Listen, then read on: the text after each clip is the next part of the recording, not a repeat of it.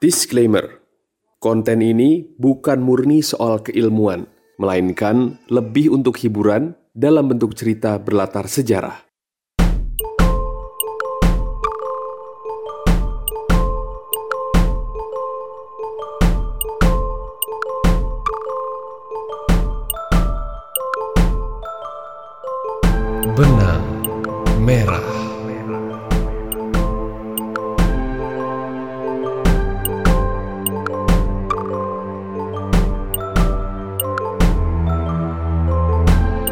Episode 17 Arus balik.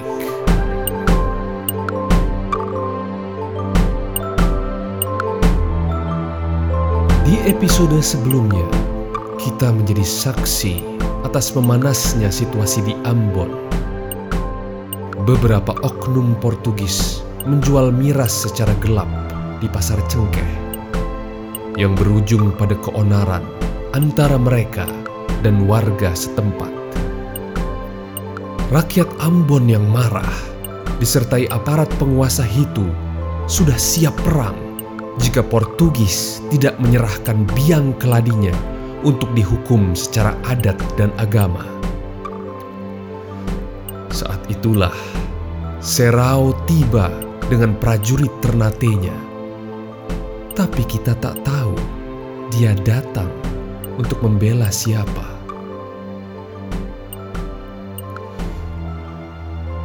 Ternyata solusi terbaik yang dipikirkannya adalah memindahkan basis Portugis dari Ambon bagian utara jauh ke sebelah selatan.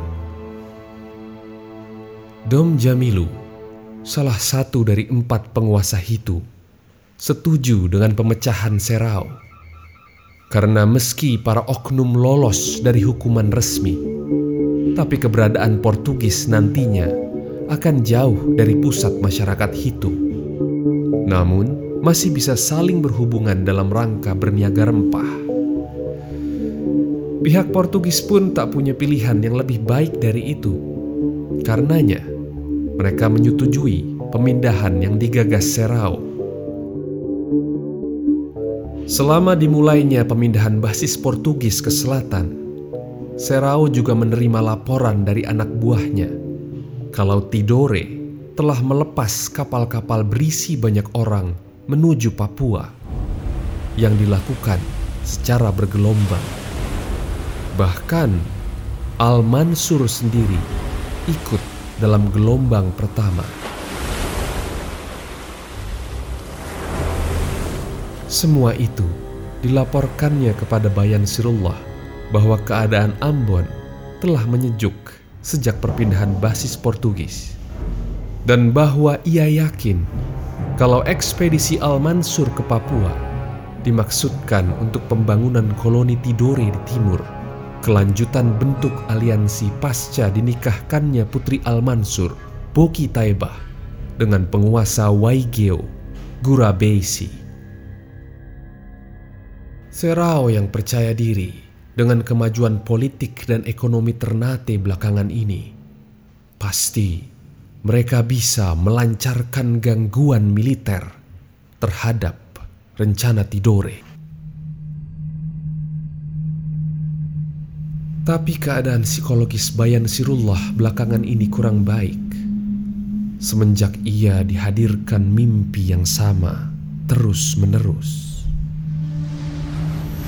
Mimpi dirinya dan Serau duduk berhadapan dengan satu cawan perak berisi minuman berwarna hitam. Ia mengingatkan panglimanya itu agar tak perlu lagi mengurusi Tidore. Sang Sultan menganggap tidak ada apa-apa di Papua. Bahwasanya investasi apa pun di tempat itu akan berujung kesia-siaan belaka. Justru Bayan Sirullah mempertanyakan, kenapa Serau bertindak ke Hitu tanpa menunggu perintahnya? Serau menjawab, Yang mulia, mengingat putra sulungmu berada di Malaka, hamba takut kalau terjadi sesuatu di antara orang Ambon dan Portugis, maka keadaan Pangeran Latu yang akan terancam di sana. Bayan Sirullah bertanya, "Lalu, apa yang akan terjadi di Ambon Selatan?" Hmm? Bukankah mereka jadi makin bebas melakukan apa saja? Serau berusaha menenangkan rajanya itu. Baginda, Baginda tak perlu khawatir. Hamba sudah memerintahkan orang-orang kepercayaan untuk secara berkala memeriksa keadaan mereka di sana. Dan jika Baginda menghendaki, hamba sendiri siap untuk berada di sana menjadi pengawas mereka. Sang Sultan malah makin tajam memandangi Serau. Tapi lalu tertawa sembari berujar. Kau Serau di sana. Bagus. Kau bisa sekalian bikin negara sendiri. Dada Serau serasa digebuk martil. Tak percaya sultannya sampai hati berkata demikian. Maaf Baginda Sultan. Hamba rasa Bayan Sirullah buru-buru mencegah percakapan mereka untuk berlanjut memintanya agar pergi meninggalkan dirinya sendiri.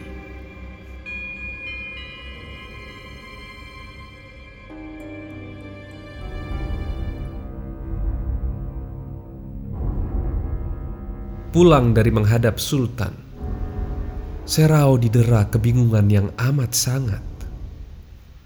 Apa sesungguhnya yang telah ia perbuat sehingga rasanya Bayan Sirullah mulai timbul rasa curiga terhadap dirinya. Ataukah ada penyebab lain?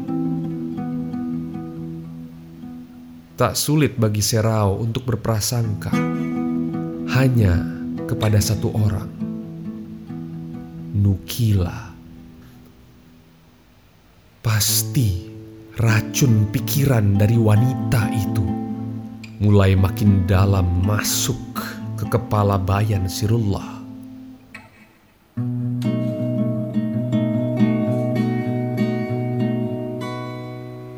Malam kian menjelang, dan Serao mulai mempertimbangkan dengan lebih serius lagi. Akankah ia membuat suatu rencana untuk menyingkirkan seorang permaisuri? wanita yang paling dicintai sultannya sendiri.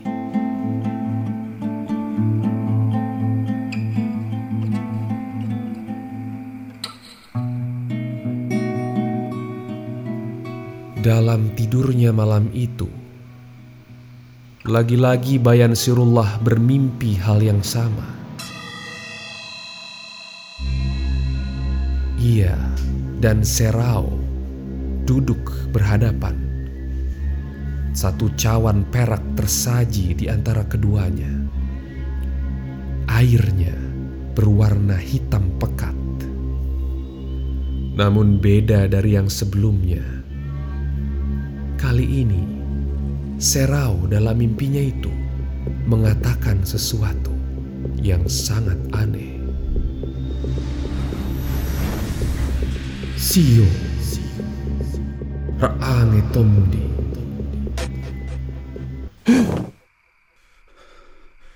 Ia pun terbangun dengan nafas tersengal. Membikin Nukila yang tidur di sebelahnya jadi ikut terjaga. Yang mulia Sultan, apakah kau bermimpi buruk lagi? Bayan Sirullah yang tak tahu harus membagi keresahannya dengan siapa lagi. Akhirnya setelah sekian lama ia sembunyikan, menceritakan soal mimpi anehnya itu pada Nukila. Yang kemudian wajahnya menjadi pucat pasi.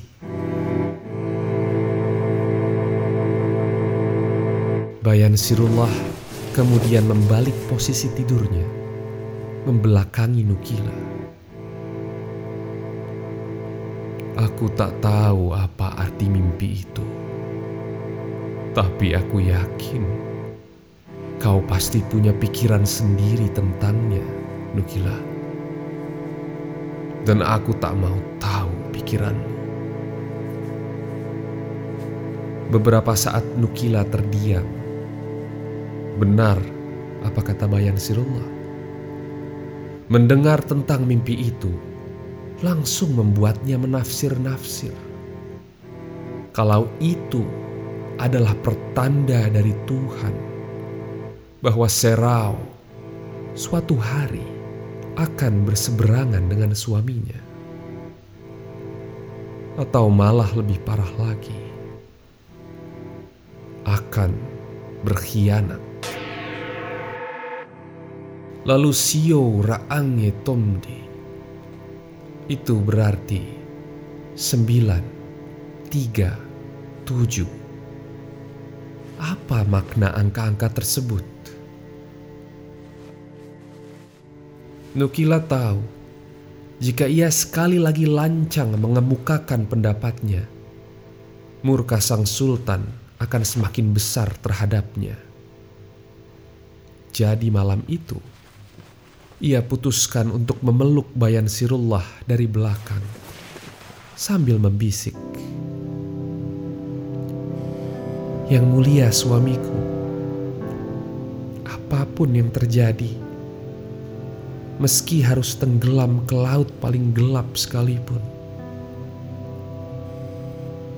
aku akan ikut denganmu Nukila mungkin tak menyadarinya, tapi justru kepasrahannya itu mengandung pengaruh yang sangat besar bagi pandangan sang sultan.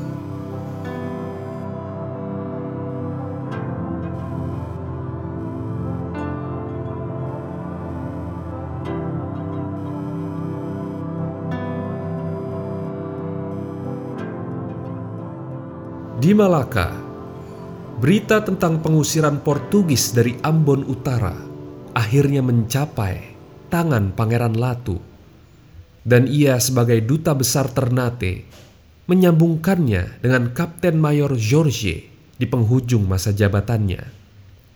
Ia diterpa banyak berita buruk yang menyebabkan kedudukan Portugis di Nusantara tidak terasa ada pergerakan yang signifikan Kematian Alfonso d'Albuquerque menjadi pembukanya. Dilanjutkan dengan kabar tentang semakin kuat pengaruh Ottoman Turki yang meluas ke Laut Merah. Pasukan Portugis yang sempat memasuki Jeddah diusir pulang oleh kehadiran pasukan Ottoman di sana.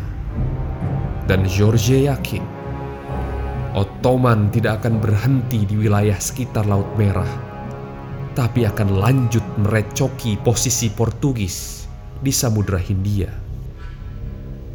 Karena belum-belum saja berita perkasanya Ottoman seakan-akan jadi menyuntik kepercayaan diri bagi penguasa-penguasa Islam di Nusantara sendiri. Aceh yang sekian lama mengembangkan kekuatan sambil terus mencari-cari masalah dengan Portugis kini telah resmi mendeklarasikan diri sebagai sebuah negara dengan nama Aceh Darussalam. Dan ia khawatir setelah ini mereka bakal makin bernafsu menganeksasi Pasai menjadi negara bawahan. Padahal baru saja Portugis membangun pabrik pengolah lada yang disuplai dari Sunda Lalu Tun Fatimah, permaisuri Sultan Malaka yang terbuang, Mahmud Shah, membuat jaringan diplomasi yang lebih menyeramkan dibanding serangan-serangan gerilya suaminya.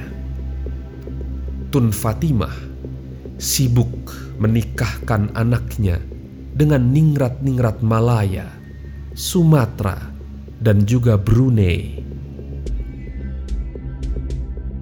Pangeran Latu tahu ia harus menjawab satu dua pertanyaan dari Kapten Mayor George. Tapi setelah dipikir-pikir, ia juga enggan bermanis-manis demi Bayan Sirullah, ayah yang tidak mencintainya.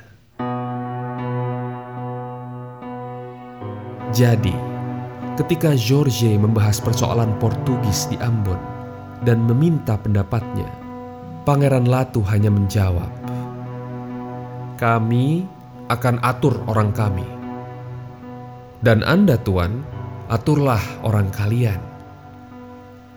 Tidak ada kerajaan Islam lain di Nusantara yang benar-benar membuka diri bagi Portugis selain kami. Jadi, aku rasa Permasalahan bukan pada tuan rumah, melainkan para tamu. Sebenarnya George sudah paham keadaan ini sejak awal. Ia tak bisa menyortir terlalu ketat jenis orang yang harus ia kirim ke banyak tempat.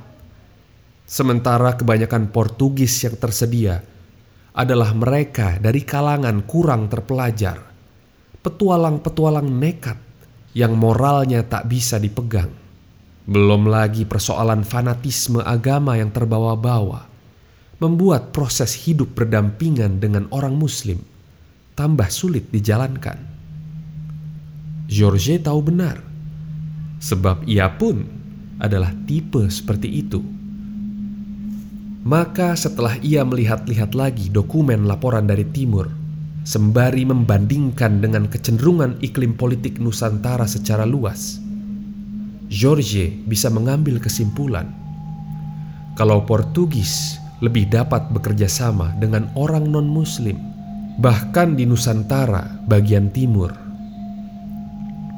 George akhirnya memilih tempat yang ia rasa bisa menjadi Malaka kedua di Nusantara. Tempat Portugis bisa menjalankan kebijakan dan gaya hidupnya dengan lebih bebas jauh dari penguasa Muslim. Ia memilih nama Timor yang kala itu masih seluruhnya memegang agama nenek moyang. Lalu satu langkah terakhir yang mungkin bisa ia jalankan sebagai penutup masa jabatannya. Ia akan membuka jalan diplomasi dengan negara adik kuasa di Asia yakni Tiongkok. Selama ini Portugis mengira kalau Cina adalah negara mayoritas Islam atau setidaknya berimbang warna 50% Islam, 50% yang lainnya. Pandangan itu berdasarkan kesaksian mereka sendiri atas banyaknya orang Cina Muslim yang berlayar dan berbisnis sekitaran Semenanjung Malaya dan Nusantara. Mereka ada di mana-mana, malah beberapa keturunannya menjadi orang yang sangat berkuasa, termasuk Raden Patah yang adalah setengah Cina. Oleh para pengikutnya, ia bahkan masih sering disebut dengan nama Cina Jin Bun. Kenyataan historis juga yang membuat Portugis menyangka Cina adalah negara Islam. Karena awal pengukuhan agama tersebut di Nusantara bukanlah dibawa oleh orang Arab, melainkan orang Gujarat dan Cina. Baru setelah terjadi kontak dagang langsung dengan Tiongkok, Portugis menyadari kalau warna Islam hanyalah bagian kecil dari negeri tersebut. Cukup mirip keadaannya dengan kerajaan Sunda. Bedanya, setiap orang di Nusantara mengakui kalau Tiongkok adalah suatu keberadaan adik kuasa sejak zaman kuno yang bisa George harapkan nantinya untuk menandingi kekuatan Ottoman sebagai adik kuasa Islam dari Barat. Tapi selama ini sulit sekali menyentuh mereka. Sudah sekian lama penguasanya menutup negeri itu dari pengaruh luar secara total. Tapi George merasa harus berusaha sekuat mungkin mendekati Tiongkok. Sebab Gujarat sudah memanggil Ottoman untuk masuk ke permainan Samudra Hindia. Itu pasti akan diikuti juga oleh Aceh, Melayu, dan mungkin Demak. Entah apa yang akan terjadi jika suatu hari armada Ottoman tiba di pantai Malaka membayangkan saja bikin George merinding. Tanpa Alfonso d'Albuquerque, apa Portugis bisa bertahan? Hanya satu nama yang terpikir oleh George untuk ia jadikan utusan menjalin diplomasi dengan suatu negeri yang masih diliputi misteri. Orang ini berhasil di Sunda berhasil juga masuk ke pedalaman Jawa. Orang yang akan ia kirim ke Tiongkok adalah Tome Pires.